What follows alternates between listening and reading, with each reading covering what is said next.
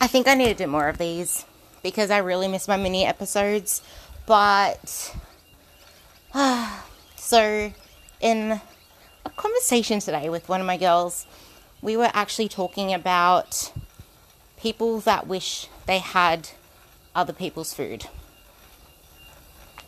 And it came up again today, me scrolling my, my newsfeed.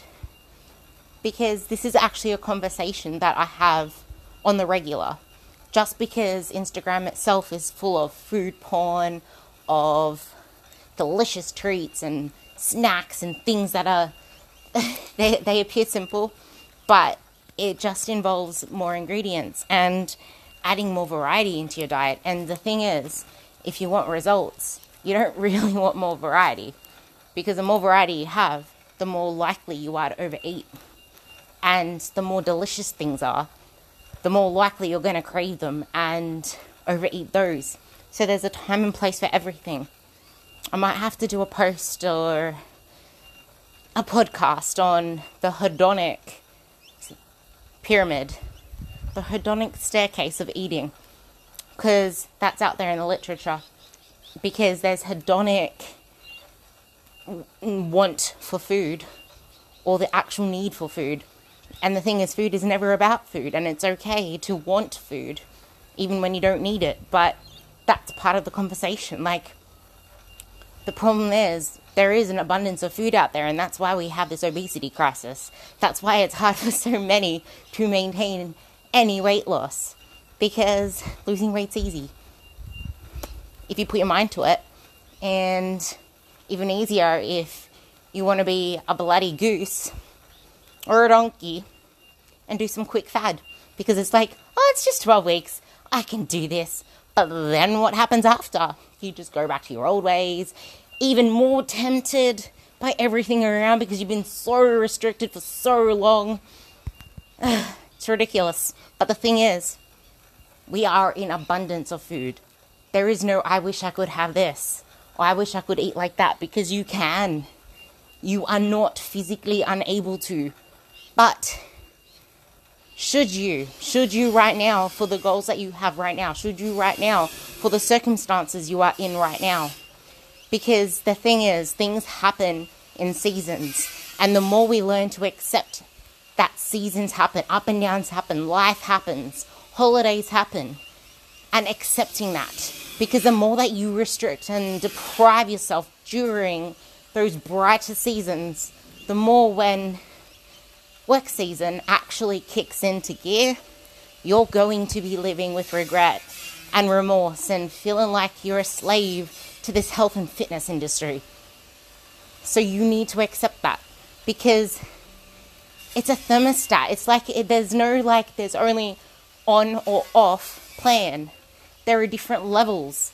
Like for example, when I'm on holidays, I don't care if I hit my fats and carbs the way they should be. As long as I hit my protein, I usually go way over protein, that's fine. But if I hit my protein and my calories, I'm happy with that because that's the level down of dieting I do when I'm away. And that's okay. And there are people that don't even want to track.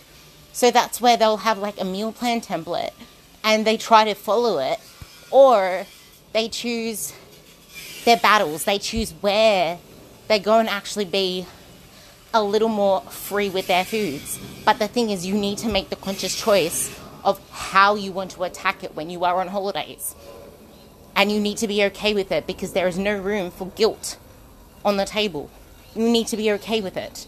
And then trust yourself and have a plan in place before you go on holidays for when you get back. In my opinion, if you are new on your journey, then you shouldn't allow yourself so much freedom when you're away because you haven't yet built a strong enough pillar, a strong enough foundation. But the stronger that foundation, that stronger that pillar, the stronger your insurance policy. That of like the insurance policy, I call the, the foundational habits that get the results. If you have that there, it is so much easier for you to return to when you get back, because then you can actually put a plan in place before you go away. And that's the thing, like, there's an abundance of food there. But is it right for you right now? Because the more that you feel deprived, the more that you focus on what you can't have, you are not going to get the results you desire. Because digestion starts in your brain. And if you are in a negative mindset around dieting, your body will not respond the way it should be. And it sounds all voodoo, but it's actually true. Like your body, if it's in a stress state, it's not going to be able to digest, to assimilate, to do what it needs to do.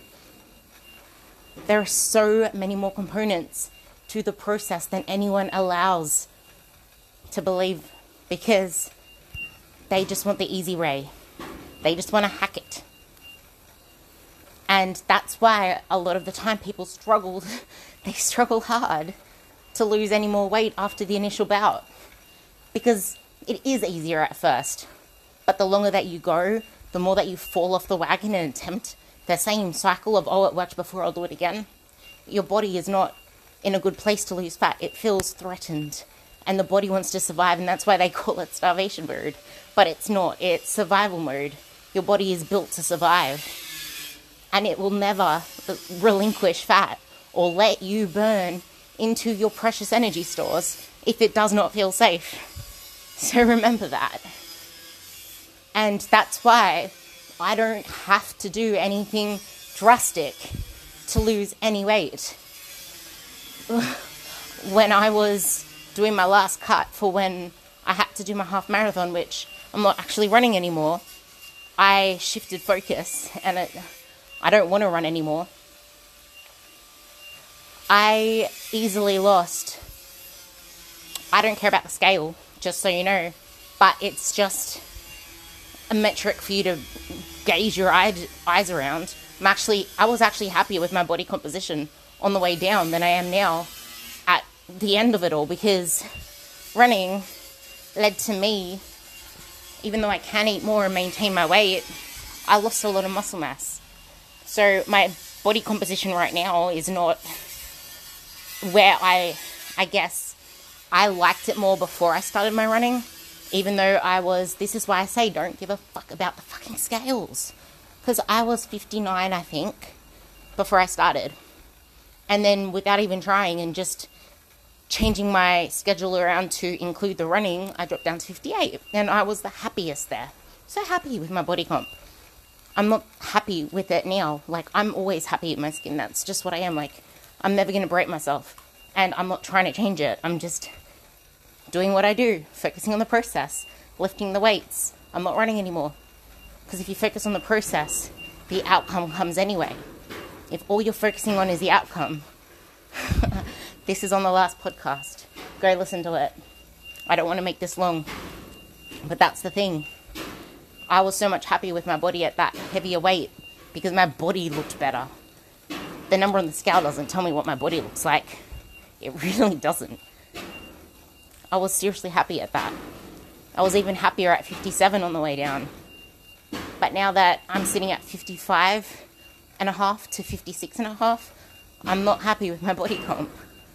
Even though I'm eating around 2600 calories, 2600, when I dieted down from 59, 58 all the way to 55.2 was the lowest I got, I was only eating 2400 calories. 2400. I only had to drop down 200 calories to lose all that much. If anything, the lowest I got to in my food was 2300. And I just lost it within the time frame. I can't even remember because I wasn't caring about it. It was just happening. I wasn't even focused on losing weight. I don't even give a shit if I did. But my coach did. That was his plan and I had no idea what it was. I had no idea what he was thinking. I didn't care. I just did what he did, what he told me to do. Focused on the process, because whatever the outcome's meant to be, it will come if I just execute. Anyway, that's just to say, because my body is in such a healthy position, and I have not done strict dieting since 2017 when I was bodybuilding, and that was in March, the last time I did. 2017 my body is in a really good place to do whatever I push it to do. And that's the best place to be. But no one wants to wait that long because, hey, 2017, it's 2021. No one knows how to count in years anymore. Everyone's freaking forgotten how to count in years. They count in minutes, they count in seconds, they count in days and weeks and 12 weeks and 16 weeks and months at the longest. But they can't count in years. And yeah, there are times when I couldn't have other things. There are times I had to sacrifice cereal. Not because I couldn't have it, because hey, I can go to the supermarket and buy cereal if I want to fit it into my plan, because I can easily fit it in. But I shouldn't, because then I'm not going to be satisfied. I won't be satisfied with my food there. And then I'm not going to be able to perform. And then I won't be in a calorie deficit anymore because my energy output would not be the same. Because I will not feel full and satisfied. Thank you for coming to my TED Talk of Ruby. Anyway, hope that helped and ah, see you on the next podcast. If you have any questions, shoot them to me on rubycherie.coachingspecialist on Instagram or Facebook message me. Or if you're a client, just save this one because it is important. Love you. There's honestly nothing you can fuck up. It's life.